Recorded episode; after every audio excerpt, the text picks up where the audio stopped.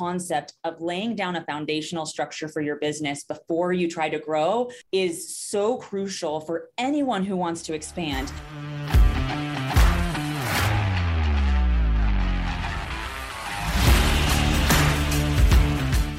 You're listening to Toolbox of the Trades, brought to you by Service Titan, a podcast for top service professionals where we interview leaders for their best tips and tricks of the trades.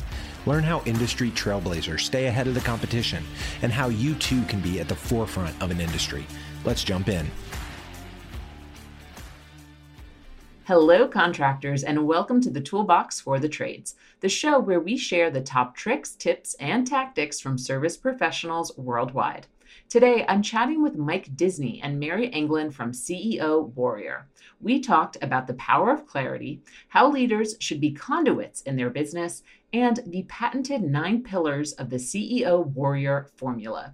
We're partnering with CEO Warrior on a live webinar soon. So if you enjoyed this episode, be sure to check out servicetitan.com slash webinar for more of their team. Enjoy! Mike Disney and Mary Anglin, welcome to the Toolbox for the Trades podcast. Thanks for having us. We're super excited to be here with you today.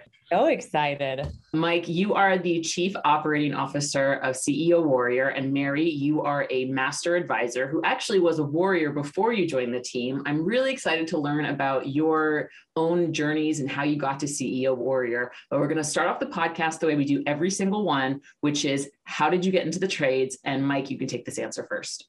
Wow, so my journey is pretty interesting. So I was a auto mechanic by trade. I owned a couple businesses in central New Jersey that were automotive centric, auto electric, transmission, and general repair. And I had the fortune of managing the fleet for Gold Medal Service, which is the two founders of CEO Warrior. And so I happened to meet those guys along the way, managing their fleet, fixing their trucks for them. Life throws curveballs, and uh, I ended up selling my business due to partnership kind of thing. And I had an opportunity to move over to Gold Medal Service to run a retail division where they were doing a Costco program. Most of you, most of your listeners may be aware of that and that program running the HVAC through the kiosk program. I took that job from a retail manager up into director of sales at Gold Medal Service.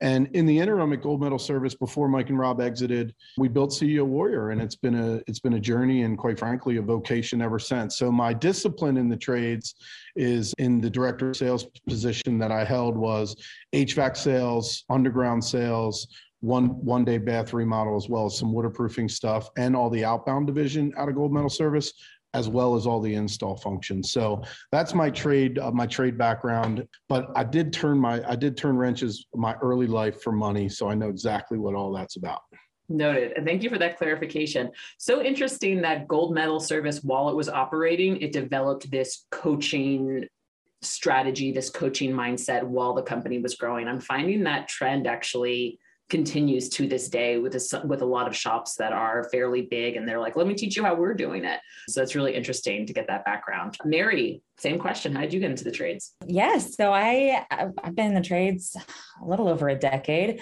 And i actually started for a very small commercial hvac company in north texas. And they hired me to be a project manager. So they hired me to basically coordinate and do proposals for large scale commercial installations. So I remember on the, my second day on the job, I was calling different helicopter companies so that we could use, we could actually airdrop a 20 ton unit onto a roof. So I was severely underqualified for the job. I worked for Six Flags right before that. And so didn't really have any idea what I was doing. Absolutely fell in love with the trades, fell in love with service business owners, uh, and just have not looked back since. And so now at this point, I've done pretty much every job that you can do other than like hooking gauges up to an actual unit and i actually have done that a couple of times but but pretty much any other position i've done it and i just i absolutely love it that is incredible. I am just picturing having to coordinate that call of them being like, well, how heavy is the unit? You're like, um, I don't know. like, does it yeah. matter? I would have I no idea. 20 tons. Is that not how it works? Yeah. I don't know. So I want to get a little bit to, you know, the origin of CEO Warrior. And I think, Mike, you're probably best suited to tell us the story there. So talk to me a little bit about how Gold Medal Service created CEO Warrior and what you guys are focusing on today. Yeah, so it's been a it's been an amazing journey, and it's really kind of how it starts is really kind of the magic of all of it, right? So it's two buddies, they're electricians in Central New Jersey. They're working out of one van, and they go through this journey of just wake up in the morning, do a job as and and work as many hours as you can to support the family, and then they get to this point in life where they just want to be more for more people, more for their family, more available, spend more time with their kids as their kids start to get older and and and they just miss that family time. So they start building a really pretty sizable company, right? They go out, there are three trades, they're electric, they're plumbing, they're heating and cooling. They're really developed in central New Jersey. They start really forcing themselves into the market as the best solution. And these guys take that journey as they build this exceptional company and they start recognizing that, man, our, our recipe really, really works. And so a lot of people that they were in circles of are like coming to the shop, they're learning from us, they're they're spending a day with me as the sales director, spending a day with my install coordinator, sitting in my dispatch room and just learning all the disciplines that we we're really good at. And what happens is is these guys are like man we can really make a bigger change if we start helping some of these business owners with the day-to-day suffering that they have and so kind of what mary said we just fall in love with these guys that do what we do right the service world is just filled with great great outstanding people that want to serve their communities and so that's really where it started from. And so we started helping business owners. They get to come to our business. They get to see gold medal in action. They they learn the discipline of what we did on a day-to-day basis and now it's at a level where quite frankly we are we outgrew that business. We're in another building. We're about to outgrow that. Our journey today and the whole world the whole market's crazy right? So there's all this private equity money all these people that are coming into our world may may just you know they're really technical. They know how to do the work but they struggle in the business acumen of the day. So we help them with that but it's start to finish. Where are we? Where do we want to go? And so our main focus today is build the process and system business that can deliver them the profit to be sustainable and make sure that they're really trajecting towards where are they going to exit what does it look like how does it look like for you because we're all going to exit one way or the other and it's a whole journey so for us if you're one guy in the truck, we got a recipe. If you're a $15 million company, what are we doing and what's the next level? So for us, it's really kind of getting the right people to kind of consult with them on what their true needs are because everybody has a different need. Got it. And so gold medal service still exists today. Yeah, so Mike and Rob probably, I think we're kind of approaching the three and a half, four year mark where they sold to a private equity firm. A lot of you guys know Sun Capital came in and bought a bunch of people at one time. They have been since rolled up in that Horizon group that everybody knows. Super, super proud of the work that my friends are doing over there and what they've done since that sale. I have some real, I have family members of mine that are doing exceptional work still in this market and they're growing robustly. So really excited about what they're doing for the market for sure. And they raise it all up for all of us, right? Because they do exceptional exceptional work. Awesome. Yeah. I have to ask because we were talking a little bit before we pressed record that I my roots are somewhat embedded in New Jersey, and that is where you are, and that's where CEO Warrior started. I have to ask, how does the Central Jersey culture fit into the culture of CEO Warrior? Well, I think I think it's not so much. So I, am not born and raised in New Jersey. I'm born and raised in Baltimore. But I think the reality is is that the Jersey, if you're going to give it a Jersey flavor, it's just being completely direct. I think that's really what it's about. I don't think in business world today you got time for fluff. I don't think you need these comforting lies. You need the hurtful truth because if you don't have the hurtful truth, you can't improve. And that's really what it comes down to. I could sit here and tell you how amazing you are, but if you're not amazing, I'm probably not doing you any justice. So if I could show you where your challenges are, I think being direct and kind of right to the point helps you way more than just being this person who's going to give you a little bit of fluff along the way. So, look, New Jersey is a, uh, I guess that's a concept. Everybody, especially you guys on the West Coast, right? What is Jersey like? When we walk in the room, maybe they recognize us through our language and our accents, but I, I've never met more caring people than than the people that I've been surrounded by in Central New Jersey, who I worked with at Gold Medal, and certainly our founders and what they've done for the industry. So, yeah, it's a it's a direct approach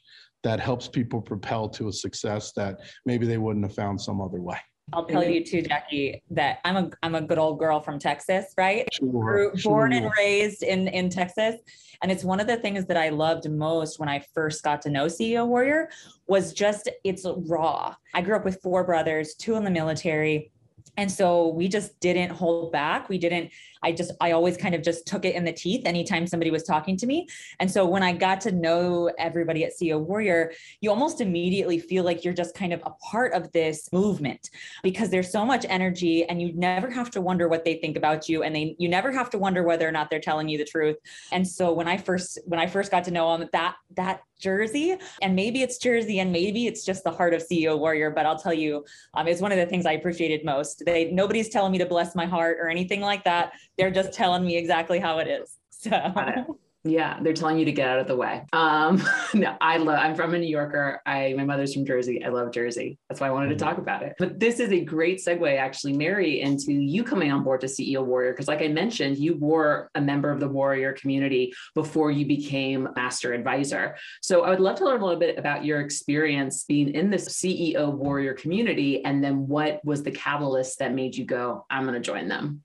Yeah, absolutely. So I was, I actually came into the CEO Warrior world as what we call a pillar to a member. So I was the director of operations for a company in North Texas, and I came on as like an implementer. Some of you guys, you're familiar with just that role of get done right and so and so that's the role that i came into and i loved how actionable everything that CEO Warrior gave us was. It wasn't like I had to go there and recreate the wheel. It was here's exactly what you need to do now, just go make it happen. And so that's what I got to do. And I loved that.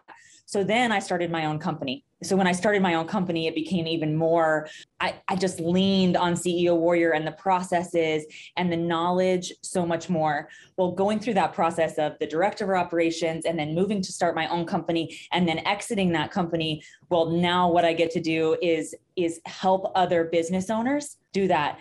And when you are in the CEO Warrior world, you're a warrior forever. Like you there is no walking away. There is no leaving. Like it wouldn't matter if I moved to Australia. Well, heck, we've got warriors in Australia, but it wouldn't matter where I went. I would always be a warrior. And so being a part of the team just made sense. It made sense for the next for the next step. So plus I just have a passion for helping business owners.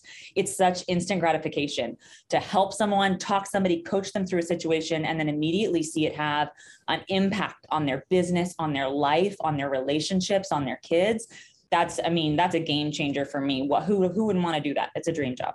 So 100%. I didn't realize that you opened your own business and then went to CEO Warrior. I think that's fascinating. But my one big question for you is one of what is one of the biggest things you learned as a member that you try and communicate to members now within your current role?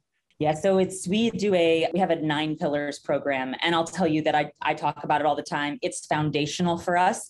It's the biggest thing that I learned and applied in every aspect of the business. Um, and so it's a process of going through getting your mind right, making sure you've got the skill sets that you need, applying clarity within your company and accountability, and then moving into a coaching and a managing process. And as we move through some, and that's some of the nine pillars, but that concept of laying down a foundational structure for your business before you try to grow is so crucial for anyone who wants to expand. Too often, I talk to somebody who's let's say struggling to handle heating and air conditioning. And so their solution to their cash flow or their process problems is to add another trade. Well, let's try to add plumbing or something. And I and to talk to them and say, wait, wait, wait, wait, wait. Let me explain these nine pillars to you because you're trying to build a house on a foundation that's not there. And so having those foundational things in place, those processes in place, the concepts that you can that you can pour into your entire team. It's not just something the owner knows. Everybody on your team has to be deeply involved in that process is just a game changer. And so now, man, you can build a skyscraper and you're going to be fine and it's going to be exactly what you need. But too often they skip those steps. And so that's the biggest thing that I think I took away from it. And then I'm, I was, a, and then now I'm able to, to work with business owners and share with them. That's awesome. And definitely something we hear on the podcast literally all the time. Mike, I saw you nodding while Mary was talking about laying the foundation. So I want to give you a chance to add your own opinion to what she just shared. Yeah, so the, the nine pillars are something that are just incredibly foundational, right? So they're they're pillars that we've kind of our founder designed them, actually wrote a book about them, but we teach it in everything we do. There are nine concepts of really kind of how do you just become a better you? Who's, how's it a better version of you? So running through mindset, skill set, action set, obviously you get a good flavor for what that means and, and says. And like, look from the warrior world, the moment you walk through our doors, we recognize day one of any of our trainings, we're working on you because if you if we can't change you all we're going to do is have a noise for three or four days and we're not here to create this level of comfort. We're here to kind of change your life. And so working on you from a mindset skill set and getting shit done like mary said prior that's what it's all about right? And so and then recognizing that when you get through the crux of the nine pillars and you start focusing on clarity, alignment, accountability with your team, and what does that mean for your next steps? And then how do you coach, train, and manage on a daily basis? Those are the nine pillars that we've implemented and, and really kind of impregnated all of our training with. And quite frankly, that's what makes us different because it's not just about here's a widget, go run with it. It's about this is what it does for you and this is how you get other people to buy into it and understand what it does for them from a lifestyle standpoint from a sustainability standpoint. So when you hear mary talk about the nine pillars and i hear any of my coaches or any of my teammates talk about the nine pillars it just all of us it hits us home because we teach it with such passion. And quite frankly we live it as parents every day. And it's and it's one of those unbreakable things. Like if you look at the nine pillars it's truly an unbreakable process and we really view CEO Warrior just like that. We're, we're not an organization, we're a process. So if you follow us, you're going to have success and whatever that means for you. And the nine pillars speak to that at a high, high level. Nice. I love calling out that you apply this not only to business life, but also to parenting. You know, we've talked about mindset a lot on this podcast, and uh, it's really interesting how we haven't intentionally talked about that, but it just naturally comes up, which is getting in the right mindset and getting your mind straight, focusing on what matters, potentially correcting some negative thoughts you have about yourself or about the way your company is, and kind of getting that gunk out of the way so you can move forward. Yeah, totally. So, what I really wanted to focus on during our chat today was what owners should look at on a regular basis if they want to grow, optimize their business, streamline things. And so, I want to ask you guys what reports should owners always look at first thing in the morning? And Mary, maybe you can take this one first. Yeah, absolutely. So, I mean, I'm OG ServiceTitan almost five and a half years on ServiceTitan. So I'm not starting, I'm not doing anything without looking at my dashboard. Half the time it's on my iPad, pulling it out of my nightstand to look at my dashboards. Custom dashboards are a whole new ball game, so I won't even dive into that. But 100%, I've been looking at the dashboard for a long time. So, so just looking at some of those, how what does my day look like? How booked am i? What do, what kind of opportunity calls do i have on my board? Like, what does my staffing situation look like or all my guys? Especially going through these last two years of like covid insanity knowing the state of all of everybody on your team is important. And so i start my day with just with that question on my mind of I just want to know the information that I need to know in order to communicate well with my team and to set everybody up for success.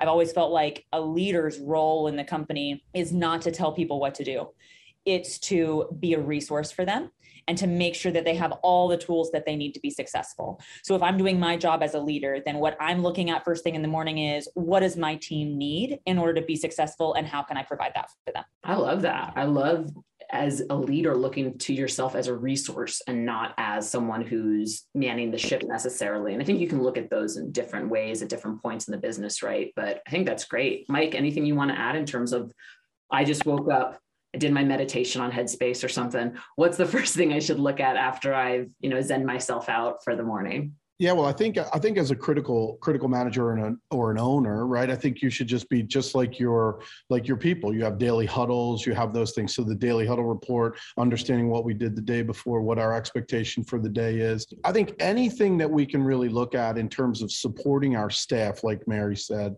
that's really the conduit to everybody's success. The t- the companies that are extremely successful in the trades are focused on improving everything they do incrementally every day. So at the end of the week, end of the month, end of the year, it's exponential. And for us, it's really looking at the reports from solutionary, you know, what does it provide us an insight on how do we improve the day? How do we win the day? And having a win the day concept starts with how we plan the night before and how we get really dialed in to what the expectation of the day is. So any reporting that you can have that speaks to where we were and where we're going is really, really powerful. And I think if you if you take what Mary said in terms of being a conduit to support to your team, all the stuff that you learn and how you how you articulate that to your team and how you support them in that journey is everything.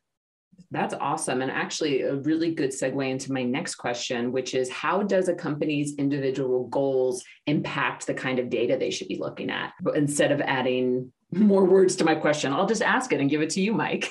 Yeah. Well, I mean, I think like, look, I think we speak about something here at CEO Warrior on a repetitive basis. We're in a land of conversion bottom line, we're in a land of conversion, whether or not it's a booking percentage or it's a field conversion or a sales conversion or a lead turnover. So I, I, think everybody's company goals you could reverse engineer to get the framework of what success really looks like for them. What does it look like in terms of revenue? What does it look like in terms of profit? What does it look like in terms of impact of efficiency? And, and how do we allocate our resources properly? So for us, it's really dialing into what lends to a better conversion rate. And I think everybody's goals, because if you've done a budget and you've come to our war planning, which we do every year for our clients, and you have a budget, just manage to the budget. It speaks to the conversion mechanisms, the average ticket mechanisms, and everything that leads to everything you built and you should be proud of. And so it's really a discipline of, of knowing where your targets are, because we don't call them goals, they're targets, and where are we going to get there? And it's just supporting that along the way. And it, and it all is predicated upon a conversion rate, whether it be on the the phone or in the house. Got it. I like kind of stepping away from the stress of maybe growing your business or scaling or building to a certain revenue mark, but the goal is conversion. I, I like that as like just a simple mind switch. May I ask why you guys call them targets and not goals? Well, because if you're just think about the US military, they don't have goals, they have targets. And if they miss, they keep going until they hit it. And that's the way it is. You, you didn't put something in front of you so you didn't get it. You put it in front of you because you need it and it's oxygen. So if you if you really take your business structure and your planning to heart and you care about it you're going to go make it happen. And so for us there is no there is no plan we don't achieve. It's just how quickly we get there. That's awesome. And i just really want to say i'm really enjoying the way that you CEO's mindset and how you have CEO Warriors mindset and how you guys are looking at coaching is really permeating through both of your answers. So, way to go on a branding perspective. I would love to talk a little bit about some common mistakes or assumptions that business owners make when they're trying to scale their business, or in your case, when they're trying to increase conversions. And Mary, maybe you can take this one first. Sure. So, uh, I, the, the biggest mistake that I see every single day is business owners who think that revenue translates to the amount of money that you're making because revenue is for vanity but profit is for sanity. And so when it comes right back to that that conversation of well i've made this much in this many years and i've grown to this size or that size it's not that that doesn't matter. Of course you know in order to manage your profitability you do have to grow. But the reality of taking taking a step back looking at your processes and always making sure that you're making money because if you're not making money at the end of the day and you don't have anything left in the bank, what are you fighting for? And so that's the mistake I see is is taking a look at that top line revenue number and going, "Oh wow, I'm winning." And not really knowing what what it means to win. Got it. What about you, Mike? Common mistakes. I love top line revenue. I just like the profit that follows it too. So if we can increase both at the same time, that's fantastic. Here, here's what I'll say: common mistakes are in my in my journey of my seven years with CEO Warrior. The biggest mistake that I see business owners make is that they promote people based on longevity and not skill set. And so what happens is, or what I've seen, and I'm sure Mary can attest to this, we have a lot of we have a lot of people in the trades that are really comfortable with the personalities and the people on their team. They it's easy, they're comfortable, there's a family feel to it. And what happens is is we we we promote them, we give them more responsibility, we give them probably skill set jobs that they haven't earned. And so what happens is is through this longevity of employment, just because you've been with me 12 years doesn't mean you're my director of operations. But sometimes that takes place because there's an ease of that transaction for business owners. I think sometimes, so if you give that a what's the common mistake, they take the easy way out. right? And so what they do is they find somebody who's easy to put in, to plug a hole. They don't give them the training they need to accelerate their skill set, or they just don't focus on having the right people in the right seats. And that's a common problem. And I think like, look, throughout the trades, a lot of people have those issues. Like sometimes you you can't go forward with your family members if they're not going to work hard for you. Just because they have your last name doesn't mean they've earned the right to be on the team. And sometimes through necessity, we allow some of those things to happen. I'm just going to let that sit for a second. Let some people marinate with that idea. I'm going to put you on a spot on the spot a bit because that is big, right? These are talking, you oh, know, businesses are run by people that have emotions and souls and feelings. So, you know, as a business owner who wants to be lean, who wants to increase conversions and build a better business, and they have a person in place who's been with them for 12 years and they've got a great relationship with this person. He's maybe the godparent of their child or something like that and it's like, oh, it would make sense for me to choose this person as my director of operations. But if I'm going to be really honest with myself, I don't think they're the right fit for this role. So, how do people even begin to navigate that type of tricky situation? Yeah, so really great question, and this is what we've developed as a as a tool and a mechanism to help people kind of overcome these kind of pitfalls. And so we have we have something that's called a scorecard. Scorecard is a job description on steroids. It offers KPIs, skills, competencies for daily, weekly, monthly routines. And so if I were to have somebody who is near and dear to me, who I really care about, let's say they're a service expert out in the field and they want to come in and be a service manager, well, I just don't go, cool, I love you a lot. Here's the service manager hat, wear it. And if you fail, it's okay because I really love you. I go, here's the scorecard for the service service expert to the service manager. And you have to learn these skills and competencies before you earn the right to hold that job. And so now they're learning what the ascension model is in the business. And quite frankly, as everybody hears this, they should recognize that if you don't have an ascension model for your people, there's a natural ceiling that you've kind of promoted for them. So if you can give them the scorecard for the next position and the next position, before they even get there, they're already learning the concepts and the skills that they need. And then it's easy to transition. But remember, like you said, people are emotional. They're they're they're people. We're human beings. Not everybody's a fit for every position, and you have to qualify them for it, and they have to run through a routine, and then you have to have a commitment to their training and their experience. And so, what we've noticed along the way, even though they do go out and get some of these people, they still don't invest in their future and their growth and all that. So, those are really the common challenges. But I'll tell you, if you have a mechanism of ascension and you teach them the skills and competencies, then it, it's certainly a possibility, but still, it's it's something you should be guarded about for sure. Yeah, I love that. I love having that ascension plan in place. Mary, I saw you nodding, so I want to give you an option to respond to this ascension model, especially as a former business owner too, and someone who was in that director of operations role it's so interesting that that's almost more valued now than a high salary. People are looking for where they're going to go in a business. And it kind of leans back onto so we don't build organizational charts, we build accountability charts. So it's like that next level of here's not just your role, but here's the five processes that you own within that role. And so when we look at that accountability chart, it's like what Mike was saying. He's is that people find positions for the people that are already with them, as opposed to looking at their business as a whole, saying, This is what my business needs to look like in an ideal situation and the processes that are covered. Now, let me find the right people to fill these roles. So, when you have that in place and you see this you know, I, I'm with no judgments and no names in mind. Let me build this accountability chart that's designed for my size of business. And now let me look at the right fit for those. And the tough part is, is, you know, I know that there's people listening right now. As soon as he said, well, you've got that guy working for you for 12 years and he's just not a great fit. And some of you guys had a, a name pop into your head. And so now you're not in a position where you're trying to decide if they should be there or not. You know that they shouldn't be there. And you're in this position of having to have the difficult conversation of maybe this isn't the right place for you, or maybe this isn't the right position for you. And it's so funny. I was actually on the Lady Titans meeting earlier and we were talking some about this that the easiest way to start a hard conversation is by saying it's going to be a hard conversation. So if you're wondering how do we do this and how do we just start the scorecard meeting, sit them down and say, "Listen, this is going to be a really crappy conversation and I'm really sorry, but we're going to have to work through this together because it's just going to be what it is. And let them mentally and emotionally start to process that conversation too.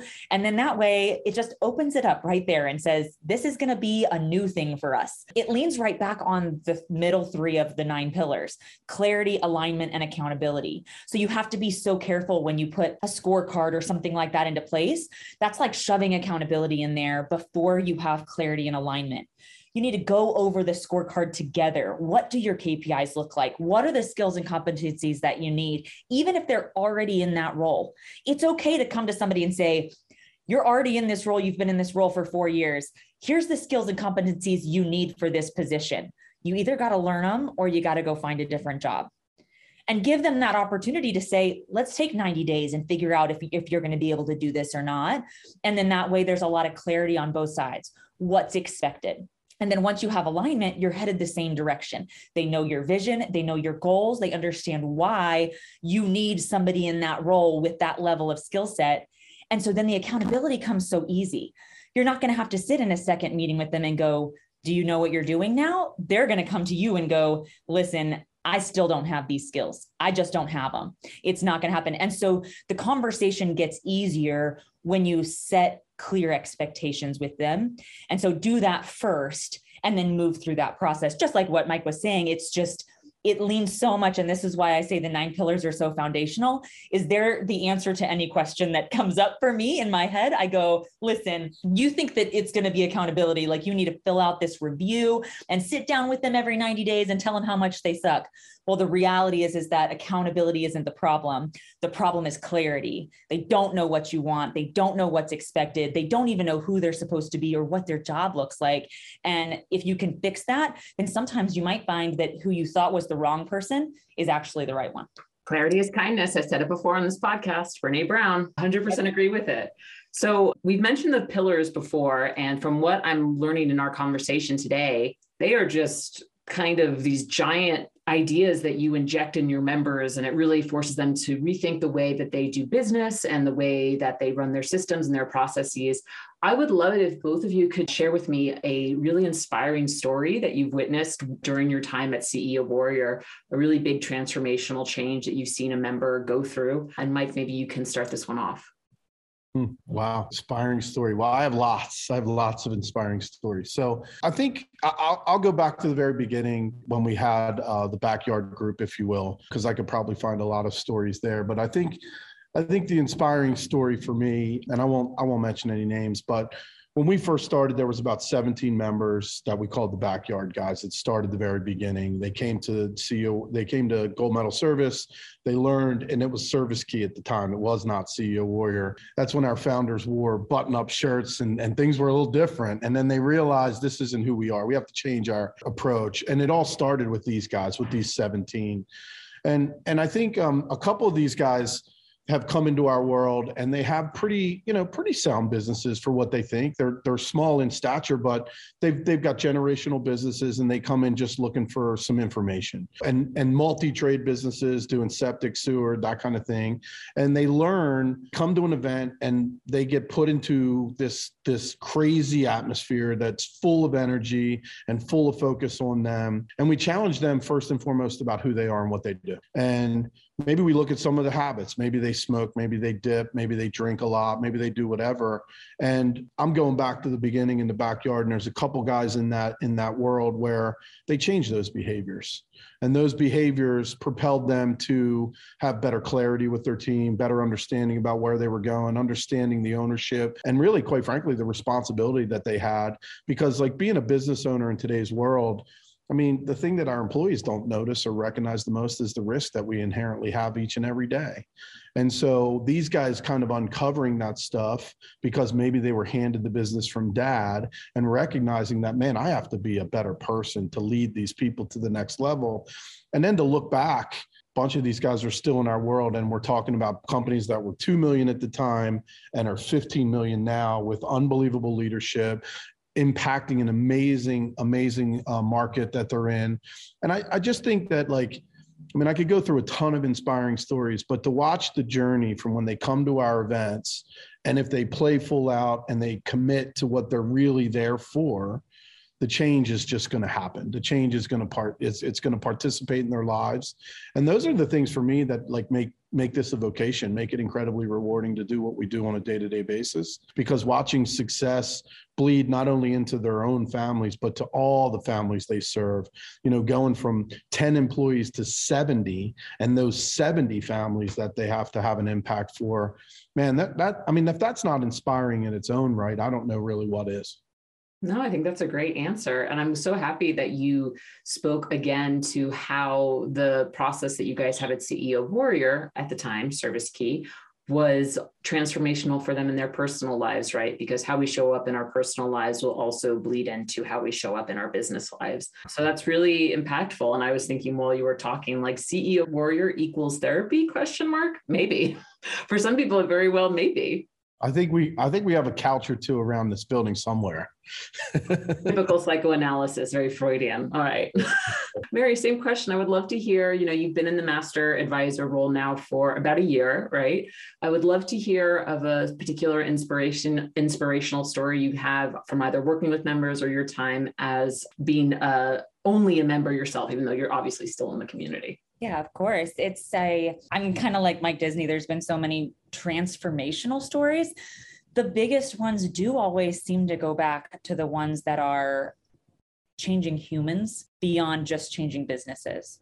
So when you start to look at individuals and their the things that they're struggling with and the mind trash that just that they carry with them and then allowing them to come into a space where they can be vulnerable, which is a huge challenge, especially in this industry, right? To step back and look at that and say you're you're dealing with business owners who admitting struggles and admitting weakness and being open and vulnerable is not they don't always have a safe place to be able to do that. And so opening it up and saying, listen, like maybe this isn't therapy, but you can break a freaking board, you can walk on some fire, you can talk about these things, you can break an arrow with your neck and that's how you can actually get through sometimes and say, the change that you're making in yourself is what's going to change the business. We'll give you all the tools that you need to get your business to where it needs to go. Like that we can do. We can tell you what you need to do. But one thing that we can't do that you have to do yourself is fix you and get you where you need to be or even sometimes just accepting that you are exactly where you need to be and you're worthy and qualified and good at this and so the biggest transformation, I just, so there's a business owner that came to, I think he was in the warrior world even before I was, but he was working a family business. And so then when he came into the warrior world and kind of realized what it was going to take from a mindset level and then in a business level to get to where he wanted to go, well, he grew the business, exited the business, and didn't just change his life, but actually changed his brother's lives, his dad's life, his mom's life, and had such a huge impact on every single person around him. I just can't, I can't get past situations like that where I get to see people change, which makes the business change. And just watching that, their mind open up to what's cap- what they're capable of. And seeing somebody go from doubt and fear and struggle and pain and not knowing how they're going to make payroll next Friday to a place where they say, I am a strong, unstoppable warrior and I'm 100% going to do whatever it takes to hit my target, you can see it change on their face. And I think I've probably seen it a couple hundred times. And so picking out one is a challenge, but I can say, like, I can think of names in my head of like, the, the, the impact that it's had, the ripple effect that it's had throughout their entire community is just in- incredible. That's awesome.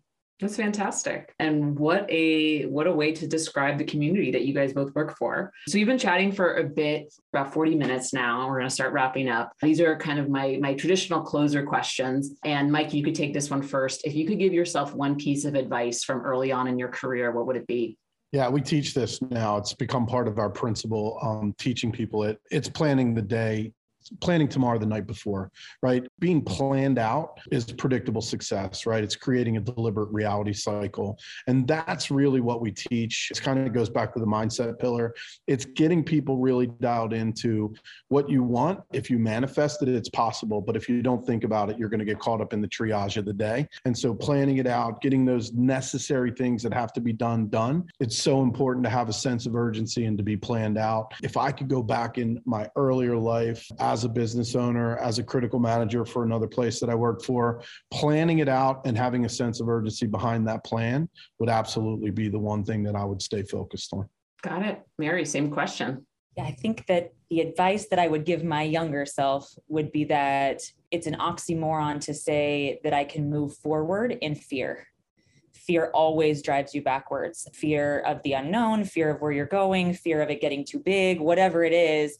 But that fear will always drive you backwards. So saying, well, I'm just going to push through the fear. No, you got to like, you got to figure it out. You got to handle it and you got to deal and eliminate that fear or overcome that fear in order to move forwards because forward and fear don't go together.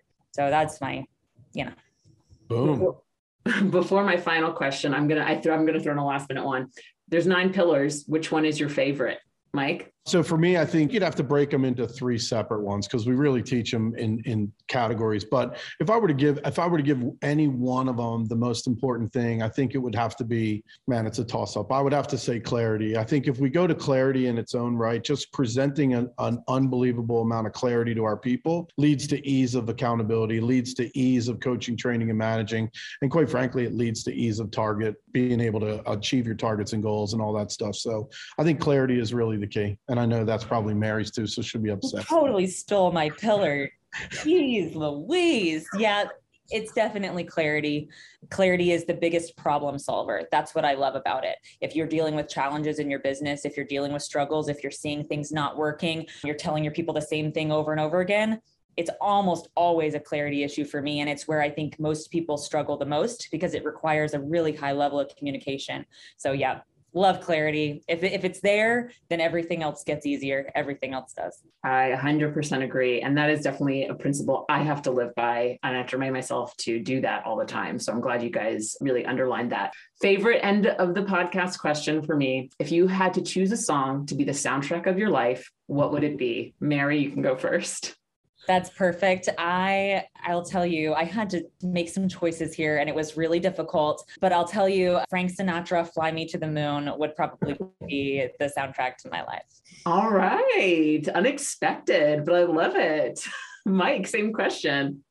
Wow, I don't know if mine's going to be that amazing. So I don't know. I could probably go down a lot of different rabbit holes, but I'll, but I'll tell you that for me, as I think about that, I think about like the Beatles, a day in the life. I think when I look at my younger life, I probably didn't have that daily routine that led to the habits that gave me the rewards and successes I needed. And I had to develop that through time. And so as I talk to my clients on a day-to-day basis, as Mary does, we talk about the, the daily routine that leads to exceptional habits and habits lead to success. And so I think that's really it. I mean, I, I don't know that, that, that I could go down the rabbit hole of all the other songs I could think about, but I think that's one that's led to some success for me, just having that daily routine and stuff like that. Amazing. Great answers for both of you, honestly. Mary. Me to the moon. I got to go get that now. It's, that's a really good one. Mike and Mary, this was a wonderful conversation for me. Really excited to have CEO Warrior as official Service Titan partners. This is not going to be the last piece of content we do together. So I'm really excited that the podcast got to kick this off. And I really want to thank you for giving an hour of your time that is very precious to our audience. I know they're going to get a lot of value out of today's chat. Thank well, you so cer- much. Yeah, we certainly appreciate you, dude. Thanks so much. Are you looking to build a top tier service company? Service Titan's Contractor Playbook is a handy guide to help you get where you want to go. Authored by the industry's greatest minds, this free all in one playbook will help you set your company up for success. Learn how to provide excellent customer service, establish your company's culture, market to new and existing customers, and more. Just go to servicetitan.com slash get playbook to access the free digital guide. That's servicetitan.com slash get playbook. Thanks so much for listening to Toolbox for the Trades. To make sure you never miss an episode, be sure to subscribe to the show in your favorite podcast player. If you use Apple Podcasts, we'd love if you open the app and leave us a rating. Just tap the number of stars you think the show deserves. See you next time.